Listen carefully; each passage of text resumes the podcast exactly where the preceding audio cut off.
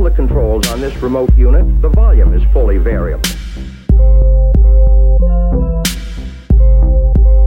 Should the telephone ring or guests arrive,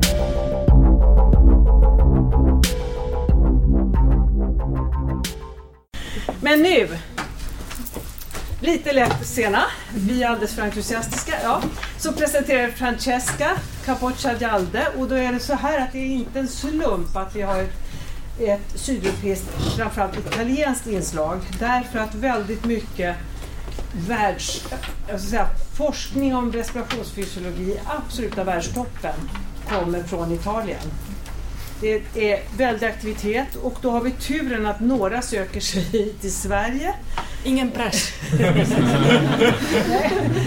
Men så Francesca kom hit, och till vår enorma glädje blev du kvar här på Karolinska, och du har disputerat, inte minst lite samarbete med Marquet. Och just för närvarande så är du biträdande överläkare på thoraxanestesi och intensivvård. Men vi behåller en mycket, mycket nära navelsträng mellan oss. Så varmt välkommen. Du tar det till nästa level. Ja. Då vi ska se till att ni inte somnar. Därför det blir en interaktiv föreläsning. Jag vill att ni interagerar och inte somnar till. Nu har fått redan många koncept, så vi ska få upp dem i minnet, så ni ska utnyttja dem. Då kommer vi prata om ventilatorinducerad lungsvikt. Vi kommer att prata hög luftvägstryck. Vi kommer att prata PIP och lungrekrytering, och autoPEEP har Johan redan pratat om, så vi hoppar över. Då börjar vi med en patientfall, för vi tycker alltid det är roligare, och nu ni har fått precis lite tips från Kristina, så det blir lite enklare för er. Då är det en patient som kommer till akuten. Han kommer med hög andningsfrekvens, ser ni, så vi kan redan hana att han har en hög andningsarbete.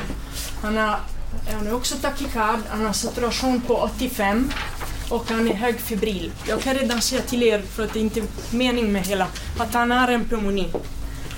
Här får ni blodgas på patienten, då ser ni att han är sur, att han har en låg PO2. Och då, det första som ni gör när ni ser den saturation som ni har lärt er är att ni stoppar in en surgasmask, eller hur? Och då kanske vi går direkt till hög surgas, för att vi vill se hur patienten reagerar, eller hur? Och framförallt, eftersom jag inte är så bra på matte, då tycker jag det är väldigt mycket enklare. Om vi har gett patienten 100% surgas, det blir mycket enklare att räkna den där kvoten, eller hur? För att det blir delat på ett avpassande. Då har vi 11,3 i kilopascal. Då kan vi säga så här, nu måste vi gradera hur allvarlig är patientstatus. Vi får en lungröntgen här. Då ser vi att patienten har bilateral infiltrat. Vi har en PF-kvot, då PAO2 delat på FIO2 på 11,3. Vad tycker vi här? Vad lider patienter av? Givet att de andra kriterierna är uppfyllda, så svår ARDS. Ja. Ups. Ja. Vad gäller, nu Kristina pratar om det, så vi går väldigt snabbt. Så vi vill utvärdera hur allvarligt det är, och då har vi pratat om patienter är på 11,3. Det motsvarar på 100% surgas, en shunt mellan 30 och 50%. Jag kan ge all surgas ni vill. De alveolarna kommer inte se surgas, men alveolarna kommer inte se surgas, så det kommer att blandas desaturerat blod, och det kommer inte hjälpa surgas. Det är faktiskt så att om sjunten över 50%, den surgas ni ger kommer inte ha effekt på de sjuntområden. Då har vi enligt Berlin definition då gränserna till som Tommy sa, då har vi en PF-ratio som var 13,3, så vi är under. Vi är på den svåra deras bild, och då ser ni att man har bildat upp en trappsteg vad gäller behandlingsmöjligheter då, och desto mera ARDS är svår, desto mera vi har alternativa behandlingar, och ser ni, vi kommer att gå igenom det här, och ni har redan hört mycket om det. Vad skulle ni göra med den patient då? Skulle ni börja med NIV? Skulle ni börja med att intubera patienten? Förslag. Jag vill ha förslag. Intubera. Intubera. Mm. Någon annan. Inte bara Tommy. Någon annan. Okej, ingen som vågar. Vi ska låta henne vara med 100% syrgasmask. Reservoarmask, eller? Men vad hade du sagt? Intubation, det håller med. Ja, ni håller med. Men nu, det är så här, för att vara provokativ, då blev det istället NIV. För att den läkare valde NIV. Vi vill göra ett försök. Så patienten blir inlagd på NIV. Jag säger inte att det var rätt. Jag säger att det blev så. Så för patienten är NIV och vi har en hög andningsfrekvens. Vi har 15 uttryck under stöd, PIP på 10, 80% syrgas. Och vi ser att patienten har inte blivit så mycket bättre i PO2. Det har inte hänt så mycket. Då vill jag att vi tänker, gör vi en tjänst till patienten och börjar med NIV-behandling här? Vi ska tänka, okej, vi har börjat med NIV. Vi ger det en timme max för att utvärdera effekten. Blir det inte bättre, då går jag vidare. Vänta inte, för det är ökad mortalitet om man står där och grubblar och patienten har hög andningsarbete. Då vill jag att ni tänker vad som händer på den patienten som är i NIV. Först tittar vi på vad som händer hos oss, när vi andas lugn och fin. Så i slutet av andning har vi 0 tryck i alveolerna. Vi är på FRC. Och sen då börjar vi dra en andetag. Våra tryck i pleura kommer att vara negativ, säger vi -8. Och då den transpulmonella trycket, som är en skillnad mellan tryck i luftvägarna och tryck i pleura, det är den som kan göra en skada till lungan. Och den transpulmonella trycken när vi andas som vanligt kan vara 8 cm. Vad händer med våran patient som är i NIV?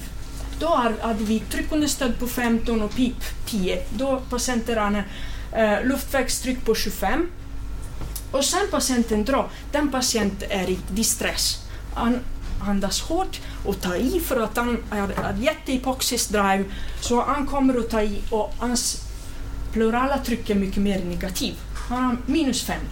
Vad händer till den transpulmonella trycket då? Då har vi 25 i luftväg, minus 15 blir 40 i transpulmonella tryck, som vi inte ser. För det är ingen som har en monitor in i pleura och ingen som mäter det, i alla fall om ni mäter ni får lyfta handen. Men det som är att vi har 40 i transpulmonella tryck, det är jättehögt. Den tryck kan skada min patient. Vad händer om istället gör en patient som är i respirator, som vi har ungefär samma luftvägstryck, här vi har 30 luftvägstryck, det är trycket som vi ger med respirator. Och jag har möjlighet att mäta pleurala trycket här som är 25, för att den patienten har stor buk, ascites, eller han har jättemycket pleuravätska, eller är en gravid kvinna. Då mäter jag en pleurala trycket nu som är positiv. Vad händer till transpulmonella trycket då? Då har jag 30 minus 25. Det blir bara 5. Så även om jag har samma luftvägstryck, jag har mycket högre transpulmonella tryck i det fallet, i NIV, när patienten har stor aktivitet, än om jag har en bukprocess till exempel. Eller jag har en styv bröstkorgen som gör att den trycker inte lika pålitlig. Jag ser inte så mycket hur mycket skada det blir i mina lungor. Är ni med på det? Det här är jätteviktigt. Vi ska tänka på det. Och eftersom vi mäter, och där får ni se hur ni gör, men eftersom vi mäter inte i alla fall hos oss vanligen den pleurala trycket. Om jag har en bukprocess eller misstänker att patienter har en styv bröstkorg med någonting som pågår här. Någonting som jag använder är att mäta buktryck. Så om jag ser att patienten har 25 i buktrycket, då vet jag att det kanske den luftvägstrycket kommer inte säga så mycket om hur min lunga fungerar. Är ni med på det? Så kanske, ja. Några gånger gör vi avlastande laparotomi på brännskadorna för att de har djupa brännskador och är ordentligt påvätskade. Luftvägstrycken halveras ju. Man öppnar buken, det blir väldigt tydligt. Och då måste vi tänka, är det någonting som vi kan göra i buken? Ska en patient gå till operation istället så vi löser det? Och har jag mycket pleuravätska, då måste jag tänka att det kanske måste lösa det och det blir bättre. För alla sätt från andra hållet, när man stänger buken på alla faktorer. trycken går upp eller till raderna, men det är beroende på om man har trycken går utifrån. Samma situation. Är ni med på det här? För det där är jätteviktigt vad ni tänker. Och tyvärr, vi gör det inte den monitoreringen. Det görs på många centra i Europa. Man använder mycket mer monitor av plurala trycker. Men det gör vi inte så mycket här. Mm. Så får man tänka tanken. Och då vill jag säga, nu patienten är intuberad. Nu har vi startat med respiratorbehandling. Kan jag fortfarande skada lungan? Eller nu känns det frid och fröjd. Nu är vi i respirator. Yes, nu går vi. Kör vi. Tryck på. Ja, nu är det så här. De senaste 30 åren man fokuserat i forskning jättemycket på hur kan ventilator bidra till skada. För att det är nämligen så att de första som använde respirator och gjorde de patologiska undersökningar sen av lungan när patienten var död. Det beskrevs som the lung ventilator. Ventilatorlung, som att det finns en skada som är relaterad till respiratorbehandling. Då, den forskningen har gjort att paradigmet av mekaniska ventilation har förändrats radikalt.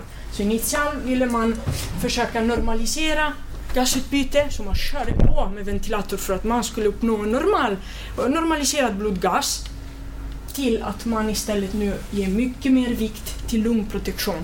För att skadar jag mina lungar, då är det slut på patienten. Mm. Och då har man studerat olika mekanismer. Det finns olika mekanismer bakomliggande hur ventilator kan skada lungan. Och då pratas det om barotrauma när vi ventilerar på jättehög lungvolym. Lungan är överdistenderad och det som kan hända är att man kan orsaka en pneumotorax i lungan. Men skada kan ske också om vi ventilerar till från en jättelåg lungvolym. Och då vill jag att ni tittar på, det här är datortomografi på en ARDS-patient som ligger på rygg. Här är under expiration. Då ser ni jättemycket densitet där på dorsala delen av lungan. Ser ni att den där lungan är väldigt dishomogen. Det finns områden som är luftbärande och områden som är helt kollaberade och områden som ligger mitt emellan. Vad händer sen? Under inspiration, patienten får luft och det blir så att vissa delar av konsolidation och vissa densitet har blivit mindre, så vi har öppnat upp lungan här under inspiration. Sen går vi tillbaka till expiration och det blir igen att den stängs av. Då vill jag att ni tänker på den område som ligger mitt emellan, där luftbärande lunga och den som är kollaberad. Det sker jättestark stretch på de delarna av lungan som är den mekanism man inser är väldigt skadlig för lungan. Och det är där man ska jobba för att minska den och försöka göra lungan så homogen som möjligt och försöka behålla den öppen även när vi går tillbaka till expiration. Så den mekanismen kallas för atelektrauma, just för att vi öppnar och stänger, vi orsakar atelektaser varje gång vi går till expiration. En annan mekanism som är beskriven var det volutrauma. Det är snarare volym som skadar lungan och inte tryck.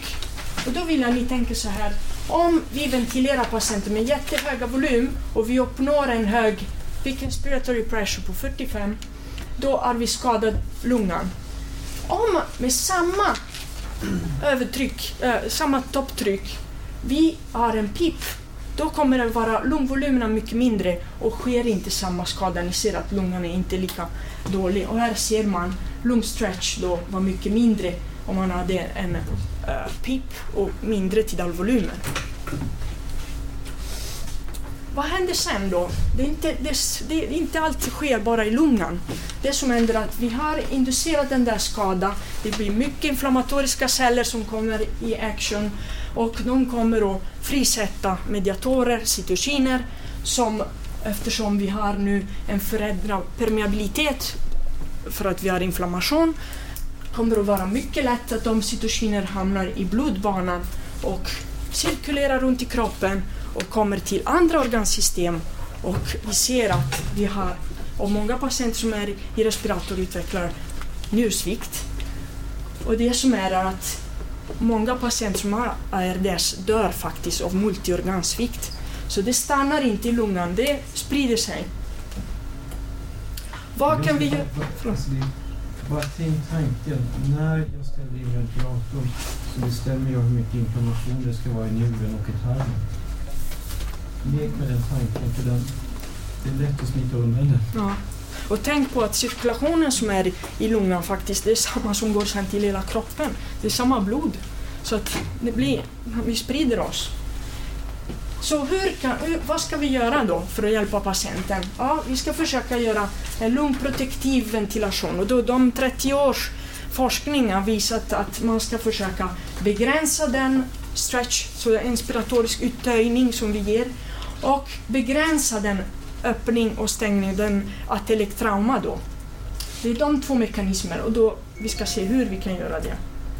Då den första är att man har sett från den där studien som kom år 2000 att den har förändrat vårt sätt att ventilera patienter. Att hade man en tidal volym på 6 ml per predicted body weight, då kunde man minska mortalitet hos patienterna. Där vill jag ni tänker lite på det där varför predicted body weight, och där är väldigt basic, men kanske några av er som har inte funderat på saker, men när man tänker på tidal volym när vi ställer in respirator, vi tänker att det är inte så att om jag är tjock att jag har en större lunga, eller hur? Det makes no sense. Men om jag är längre, då har jag en större lunga, då kommer jag behöva större volymer. Mm. Så därför tänker man räkna på predicted body weight då. Vad händer mer? Jo, då ser man att man ska begränsa trycket. Men vilken tryck då? Vilken tryck ska vi titta på? För det finns massor.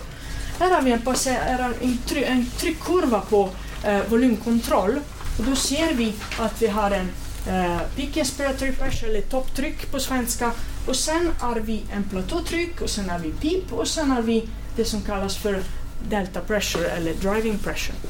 Då, ja, vilket ska vi titta på? Den här topptrycket då.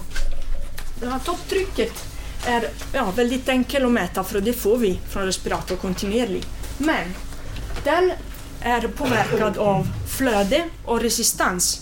Så har jag mycket resistans kommer jag att mäta en hög värden som kommer inte se någonting på hur det ligger till egentligen i mina lungor. Om jag mäter en platåtryck, då innebär att jag gör en paus och så skippar jag allt som är relaterat till flöde och resistans. Och då har jag en tryck som är lite mer information om lunga. Men det återigen gör samma problem som förut, att den tryck återspeglar hela respiratoriskt system. Så lungan och bröstkorgen.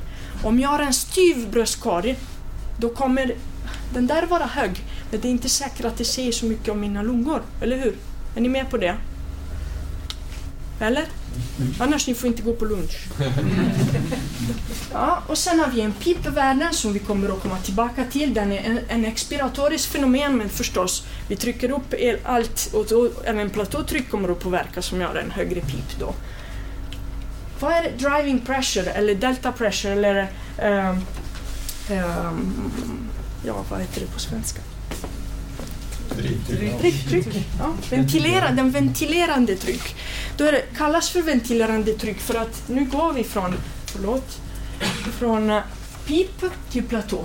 Och det här vi levererar våran tidalvolym, eller hur? Så det är den som ventilerar min patient varje andetag. Och det som är att man har insett, man har tagit massa data från olika studier och samlat ihop och sett att den där är kanske bästa tryck som vi ska titta på. För att delvis den kombinerar både platåtryck och PIP, så vi får båda igen. Och om vi tänker på hur vi räknar compliance eller eftergivlighet av hela respiratoriska system, då räknas den precis som tidal volym delat på den skillnad platå minus PIP. Då vet vi plötsligt att vår tidal volym nu är relaterad, är indicerad till compliance av respiratory system. Då vill jag ni tänker så här, compliance då säger någonting om eftergivlighet av våra lungor, men tänk på så här att om jag ventilerar med säg 500 ml på en FRC av 300 ml, säg att min patient är så dålig att han har jättelite luft kvar. Eller om jag ventilerar 500 på en FRC på 1,5 eller 2 liter. Det är ganska stor skillnad. Tycker ni inte det? Mm. Så när vi har vår compliance, det ger oss ett mått på hur mycket volym är öppet i våra lungor. Så därför vi har ett sätt med den delta pressure har mer relaterat till enskilda patienter. Hur ligger det till? Hur mycket är indicerat till vår compliance? Och det är faktiskt några som tycker att man borde, framförallt Slasky också har invisat att kanske man ska tänka att vår tidal volym borde indiceras på compliance. För att det säger igen ingenting om jag har en predicted body weight och är smal, men jag har ändå en liten FRC. Den volym kommer att vara mycket stor för mig. Är ni med på? Tänker jag.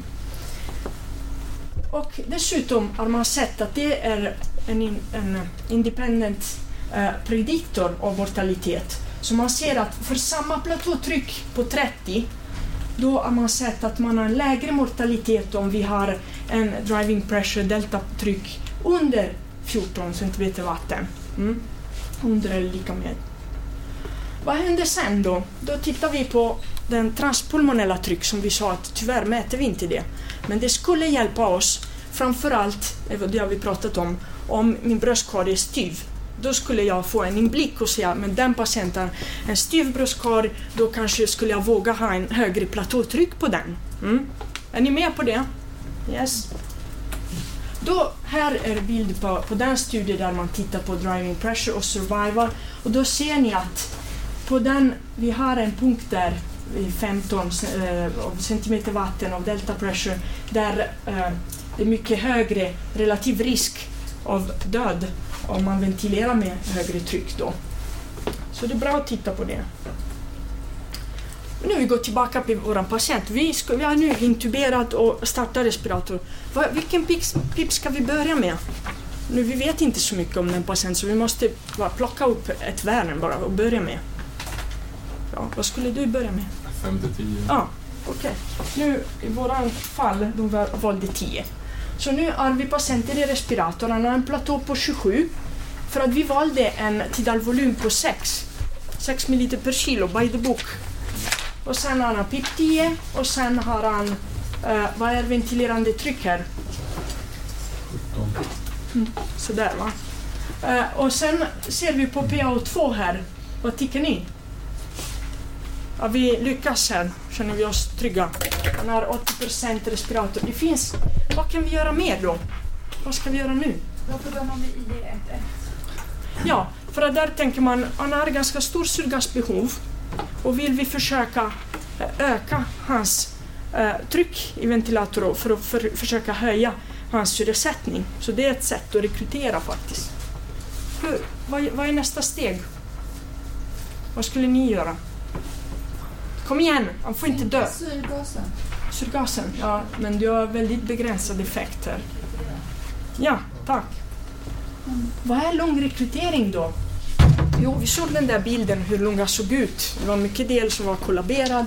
Och nu vill vi försöka öppna upp några delar av lungan och försöka minimera också den heterogena lungan som vi såg, för att vi såg att det är associerat med en högre ventileringsinducerad skada. Så vi vill försöka öppna lungenet och sen försöka hålla dem öppna därefter.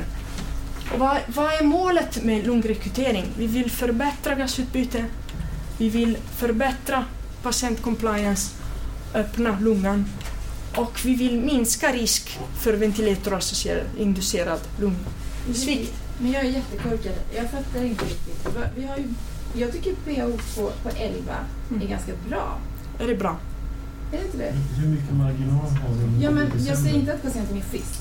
Jag vet att FIO2 är 0,8 och det är jättehögt. Men jag tänker, alltså, nu är jag jättedum. Men liksom CO2 är för mig lite högt och patienten är lite sur. Men liksom, alltså vad är det som vi vill... Du ligger på gränsen, alltså ja, precis, väldigt lite marginal vilken här. Vilken gräns? Är det på ventilationsgränsen? Nej, jag är mer orolig för syresättning. Ja. För det är också ett fritryck på 17 som man kanske vill få ner. Så Pia, du får inte säga att dumma, för vi blir jätteglada att någon väcker frågor. Ja, absolut. Det är ingen fråga som är dum. Ja. Det är aldrig dumma. Precis i linje med dina vågor. Vi har en syresättning. Hon kommer inte att dö av syrebrist. Det har du helt rätt i. Så varför gör vi någonting? Den frågan är helt adekvat. Liksom. Nej, är det bättre att göra någonting än att inte göra någonting? Det är väldigt tunn balans som hon ligger till. Hon ligger risigt till. Det händer något nytt. Men vad är det största felet med våra inställningar då? Vad är det skadligaste? Vad är det vi vill få bort först? Liksom? Är det höga drivtrycket? Är det syrgasen? Är det... Ja, jag känner mig att den patienten ligger gränsfall vad gäller syresättningen. 80%. Mm. Och måste han om vi tänker tillbaka på det där sjunkdiagrammet, då måste sjunta minst mellan 30% och 40% åtminstone. Och det är inte bärande. Det kommer inte bära länge. Du vill trycka ut lungorna? Ja, jag vill öppna. Men det är inte det också... Alltså är det snällt mot lungorna att trycka på dem lite hårdare? Ja, det är så här. Det är inte snällt vad vi håller på just nu. För att vi öppnar och stänger på varje tag. Så vi vill försöka göra att lungan blir mer homogen, mer öppen och konstant öppen under hela andningscirkel. Mm. Så att det inte blir så mycket öppning och stängning och mycket stress på själva lungvävnad. Okay. Att den inte stängs vid varje utandning, vilket den gör i det här läget. Och då vill man höja andningsmedelläget. Och hur vet man att det stängs öppna så mycket? Eftersom vi har ganska små tidhåll ändå. Alltså bara, är det för att det alltid är så? Eller för att vi har en shunt och vet att det beror på det? Eller? Vi har en shunt. Vi har en lunga som är jättetung. Förlåt. Vi har en shunt, det ser du här. Det ser du för att vi ger 100% syrgas och det har inte hänt. Det händer inte så mycket.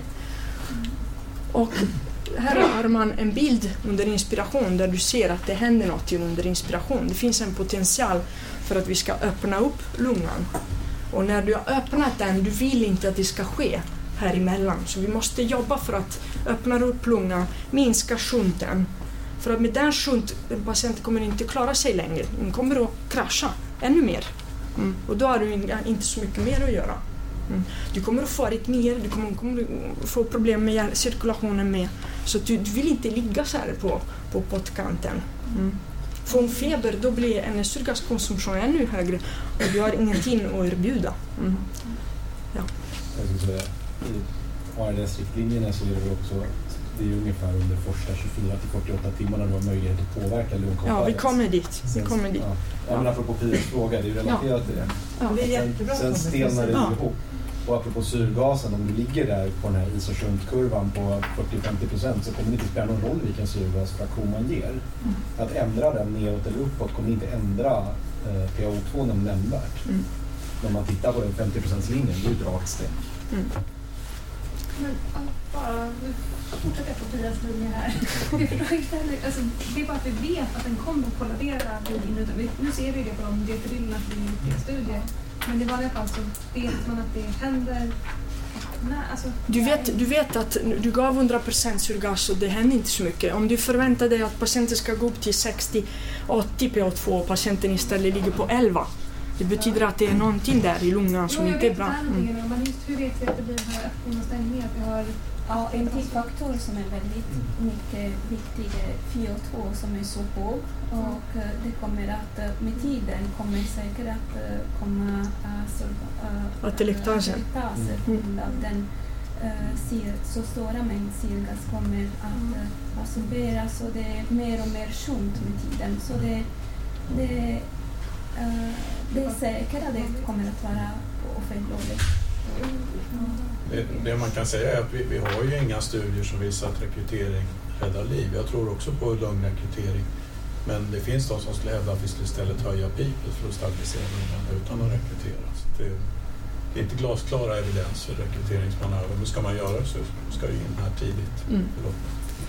Ja, och då är det så att precis som ni redan sa då, att om man rekryterar patienter då ska man göra i tidigt förlopp för att då vi har några delar av lungan som har hög inflammation men som går att reversera och öppna. Man väntar, det blir mer konsoliderad lunga som inte lika lätt går att öppna. Och det som ni ska tänka på med lungrekrytering är att är patient i på volym, då kan det ställa till ett problem just när vi kommer att blåsa upp lungan. Då kommer vi få hemodynamisk påverkan av det. Och hur då gör man rekryteringsmanöver då? Det som vi gör här på vår sida, men det finns många sätt att göra rekryteringsmanöver, är att man tänker på att man vill göra en långsam rekryteringsmanöver, och det är för att man har sett att det blir mindre inflammatorisk respons utav det. Dessutom har vi lite bättre koll på hemodynamik. Vi kan tidigt reagera om vi ser att patienten blir låg i tryck. Vi kan misstänka att patienten är på volym och kanske behöver först fyllas på med volym. Och då är det så att för att kunna utvärdera om patienter svarar på rekryteringsmanöver, då om jag ligger redan på 95 i saturation kommer det vara mycket svårare att utvärdera mitt svar i syresättning. Då sänker jag FIO2 för en saturation på 90-92. Kollar jag mina ventilatoralarm så att det inte blir inre piper, och latinen kommer acceptera lite högre tryck på under manöver. Sen ibland behöver man ge en sederingsbolus, ibland behöver till och med relaxera patienten, och sen börjar vi då öka successiv PIP då. Och PIP vill att ni tänker att det är en expiratoriskt fenomen som kommer att försöka behålla mina lungan öppna sen när vi går tillbaka under expiration då. Så den kommer att vi behålla öppen min lunga efter rekrytering. Så vi börjar med att öka PIP, och så man kan öka successivt och går jag upp till 15-20.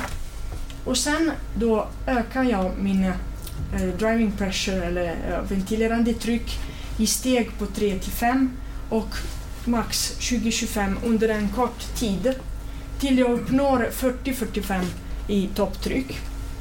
Och behåller jag den efter 2 minuter om patienten är stabil.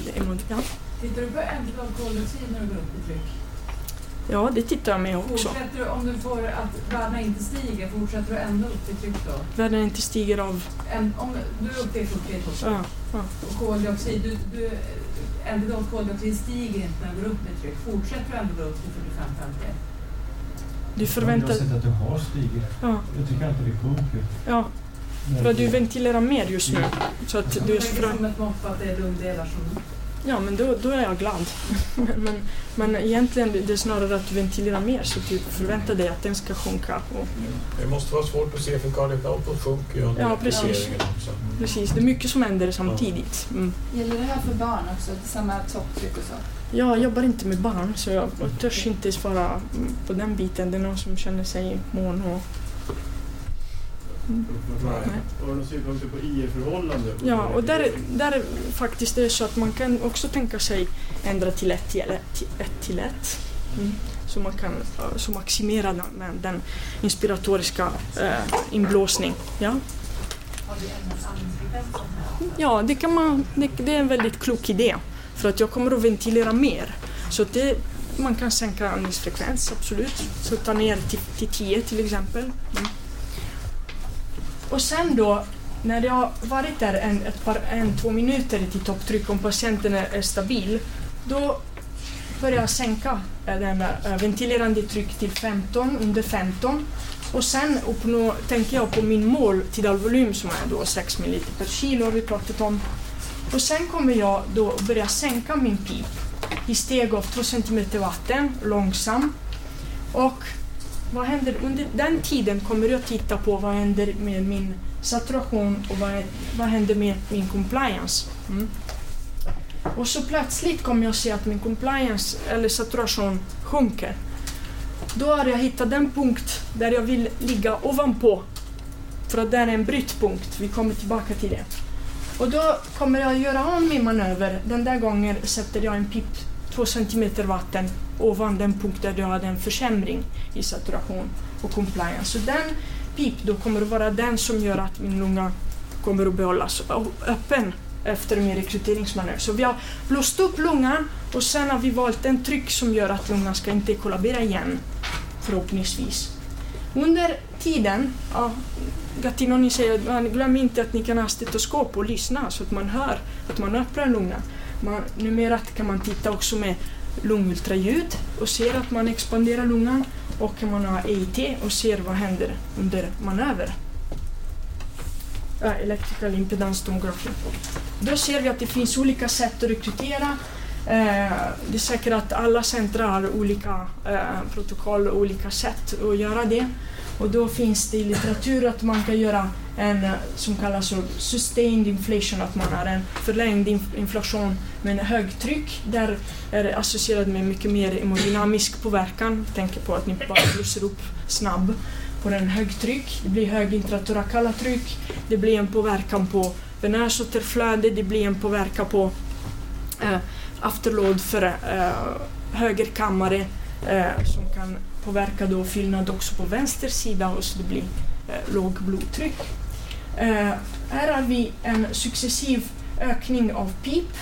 Man kan göra både så och man kan göra som vi gjorde, att vi ökar både PEEP och driving pressure. Så det finns många olika sätt, och här är enligt då den brasilianska stilen som är i den där ART-studien som står här, där man väldigt aggressiv rekryterar upp till 60 i topptryck och väldigt aggressiv går upp i 45 i PEEP. Kan diskutera om det. Så varför ska vi göra en rekryteringsmanöver? Det finns en stark fysiologisk bakgrund och potential. Där vi tittade på våran ARDS-bild, dishomogen. Lungan är dishomogen. Vi har bara en del som är luftbärande. Och vi har en compliance som är minskad för att vi har en mindre volym av lungan som är ventilerad. Och den lungan borde kunna expanderas, öppnar upp till ventilation. Det finns tecken på att vi förbättrar syresättning. Det finns en metanalys som har jämfört olika studier där man ser att det finns en effekt på oxygenering när man gör en rekryteringsmanöver. Varför då ska vi göra rekryteringsmanöver? För att man har sett att man kan öka compliance. Så vi har öppnat nya alveolerna, det är mer luftbärande lungan, automatisk compliance blir bättre. Och sen har man sett att man kan minska den systemiska inflammation, om man har mätt några cytokiner i blod, markörer, och ser att de blir bättre. Det finns några studier som har tittat på rekryteringsmanöver och komplikationer, och där man kan se visst det finns komplikationer, det finns en risk för arytmi, här frekvensen var på 1%. Det finns risk för hypotension, och det har vi pratat om, hemodynamisk påverkan under rekryteringsmanöver. 12%, men jag kan påverka det om så fort jag börjar öka PIP, jag ser att patienten sjunker, då kanske vi ska jobba på och fylla på patienten så han kommer att tolerera manövern. Och sen, ja visst, patienten kan desaturera, och det kan vara också en effekt på att vi har en mindre cardiac output tillfällig, så vi kommer att mäta en desaturation en viss period och sen barotrauma. Men de där komplikationerna känns som vi är ganska vana att hantera. Det verkar som en stor motstånd att vi inte kan tänka oss om det förbättrar våran patient. Och sen det står i guidelines som är publicerad i maj för ARDS då, a conditional recommendation, där kan göras i moderat severe ARDS. Jag undrar om de kommer att ändra dem efter ART-studien. Det är många trials som är gjorda där man har jämfört man applicerad rekryteringsmanöver, och där man sammanfattningsvis kunde visa lite bättre mortalitet på intensivvårdpatienter, men under den tiden de var på intensiven, men inte sen en minskning av mortalitet vid 28 dagar. Och då undrar man, det är olika studier som man har alltid olika tekniker att göra rekryteringsmanöver, och man gör på olika sätt hur man ventilerar patienten sen efter man har gjort en rekryteringsmanöver. Det är några som gör rekryteringsmanöver och sen går tillbaka till samma PIP som man hade innan. Och då den ökning av syresättning är inte långvarande, den går tillbaka. Så man måste tänka att om man öppnar upp lungan, då vill man sen behålla den öppen och har en PIP som är tillräckligt högt för att behålla positiva effekter av rekrytering. Då kommer vi till den här roliga studien, ART-studien, som gör att många kliniker tror jag blir väldigt besvikna och överraskad.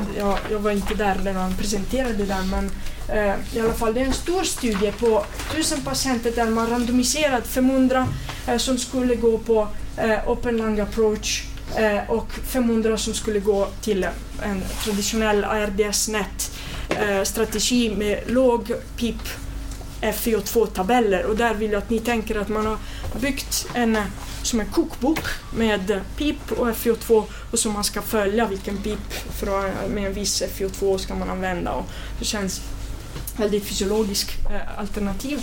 Och sen har vi den där open lung approach, jag visade förut en bild där man går upp till 60 i topptryck och 45 i PIP, väldigt aggressiv, och då kunde man visa att det var högre mortalitet faktiskt på de patienterna som hade den open lung approach med rekryteringsmanöver, och både vid 28 dagar och efter 6 månader.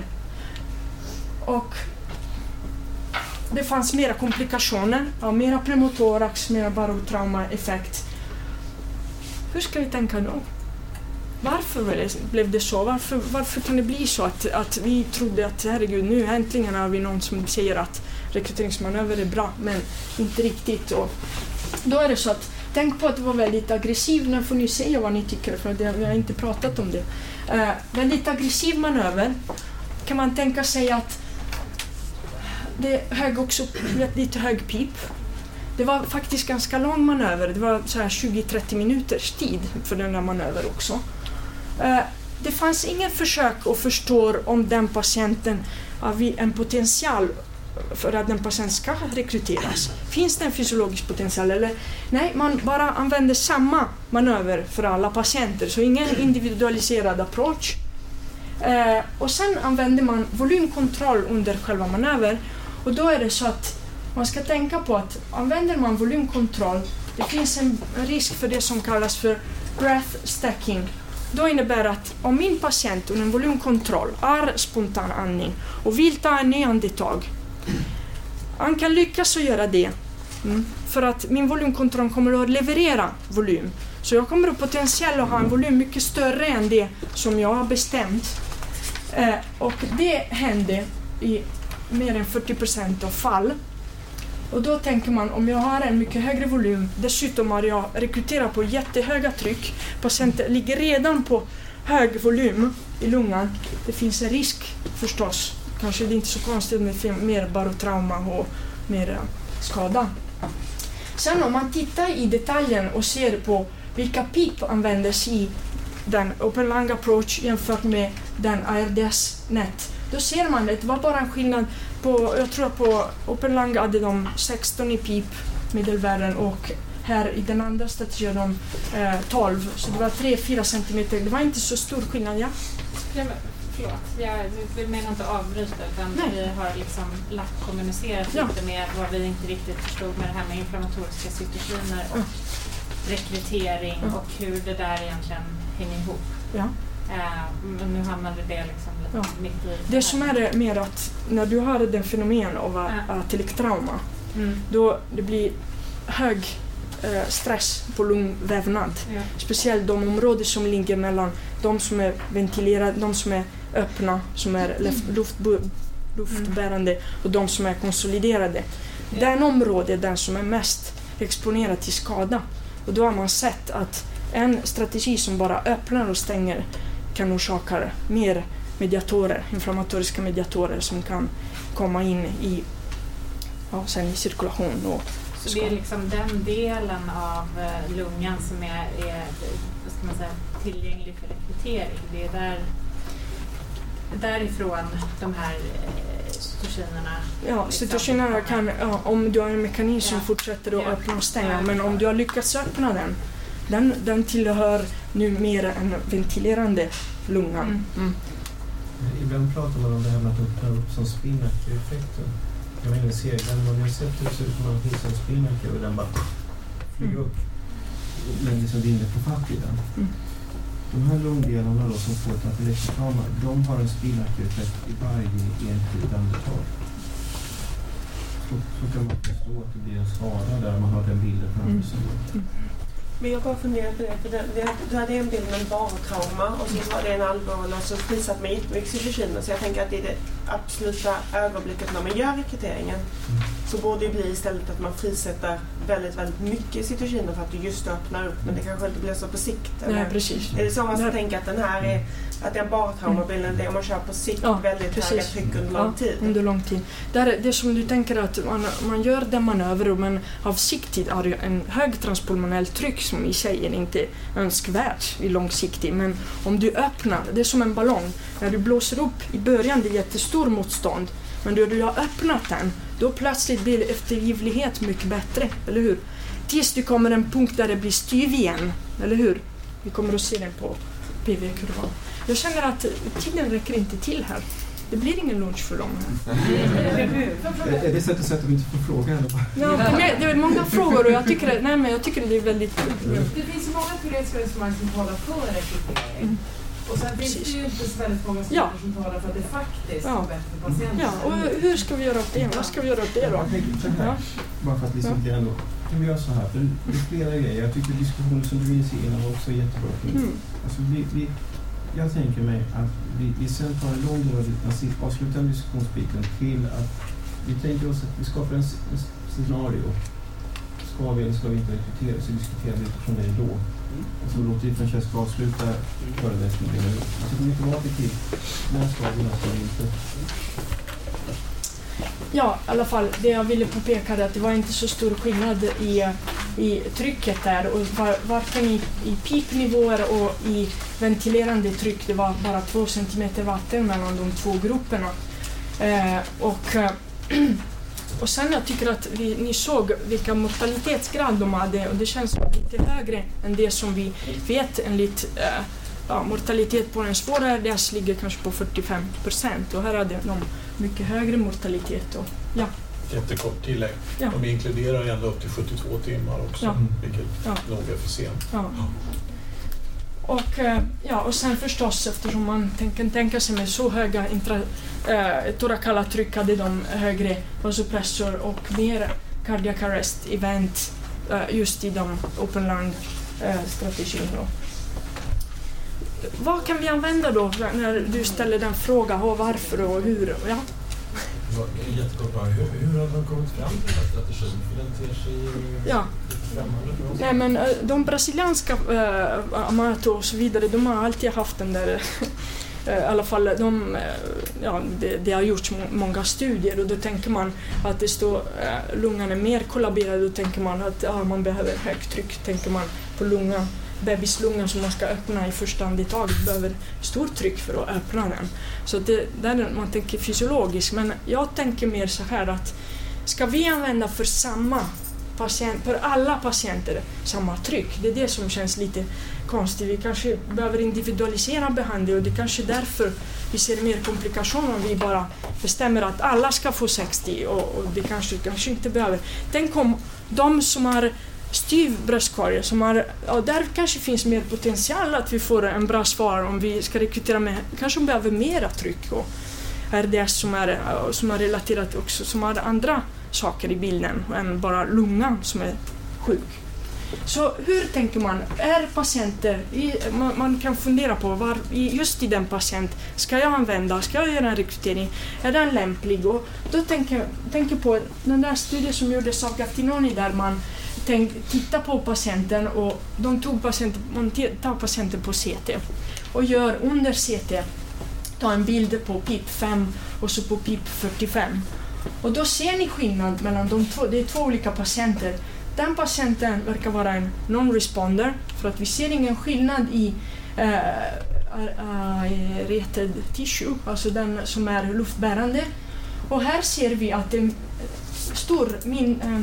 stor förbättring i luftbärande.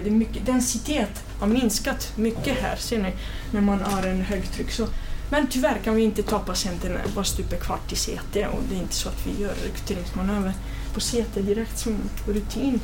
Det finns andra kriterier då. Om man tittar på PF-ratio, då ser man att om man har en moderat eller en svår ARDS, då det finns mycket mer potential för lungrekrytering än om man har en mild ARDS.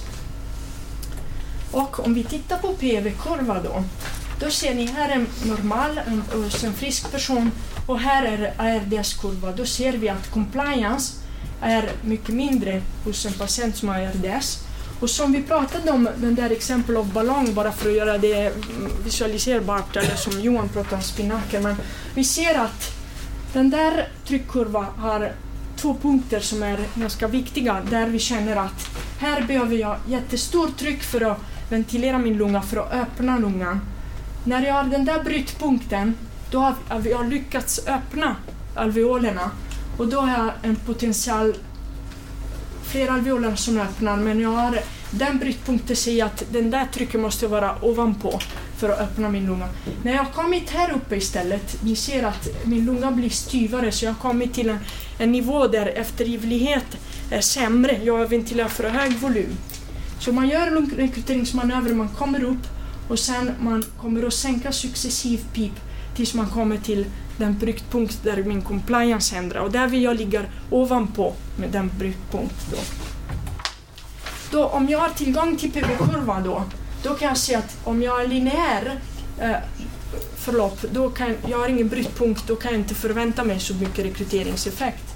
Men om jag har en brytpunkt då, det också ger en hint på att det finns någonting som jag kan öppna upp. Och där vill jag bara säga, okej, nu har vi sett hur man gör med respirator, men tänk på att vi kan faktiskt öppna lungan på olika sätt. Då tänker vi att vi kan mobilisera patienten, vända patienten, bärsida ner, då får vi möjlighet att expandera den översta lungan.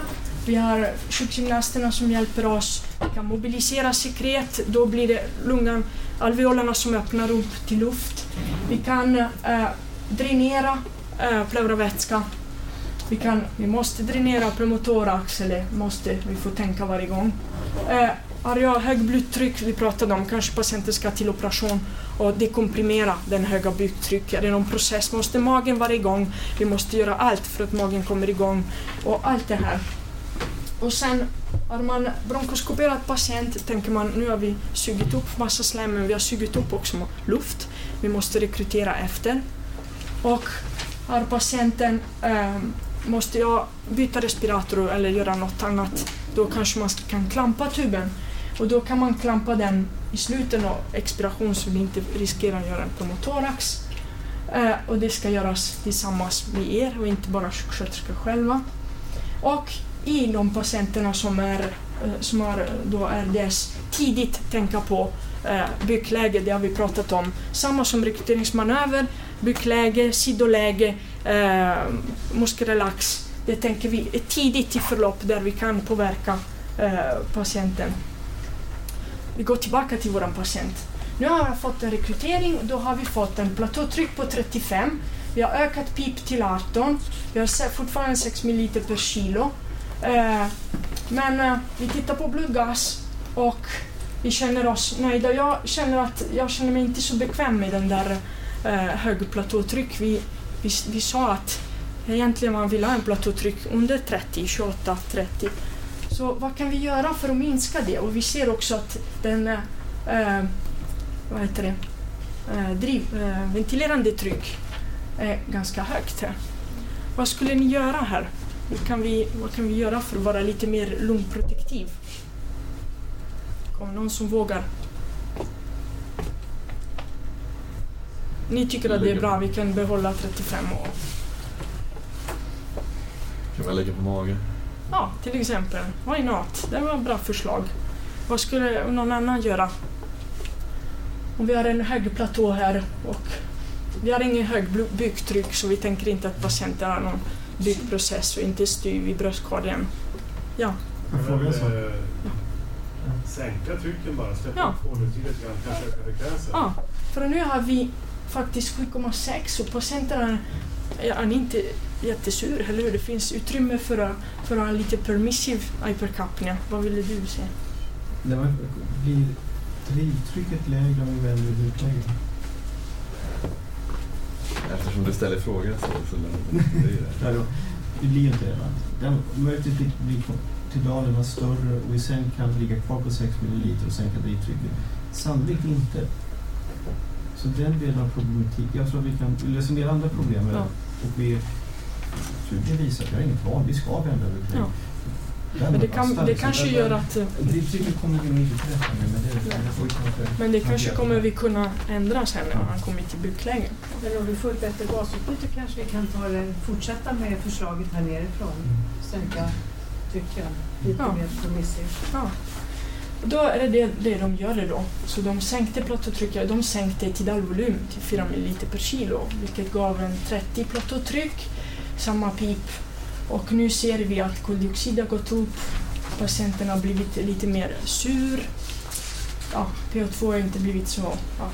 Men problemet är nu att när vi har så låga tidalvolym, det finns en risk att nu patienten fortsätter att dra och använda den surgas som finns i lungorna. Men det är inte så mycket som kommer dit, eller hur? Det finns en risk att vi utvecklar mer atelektaser om vi inte ger mer tillförsel.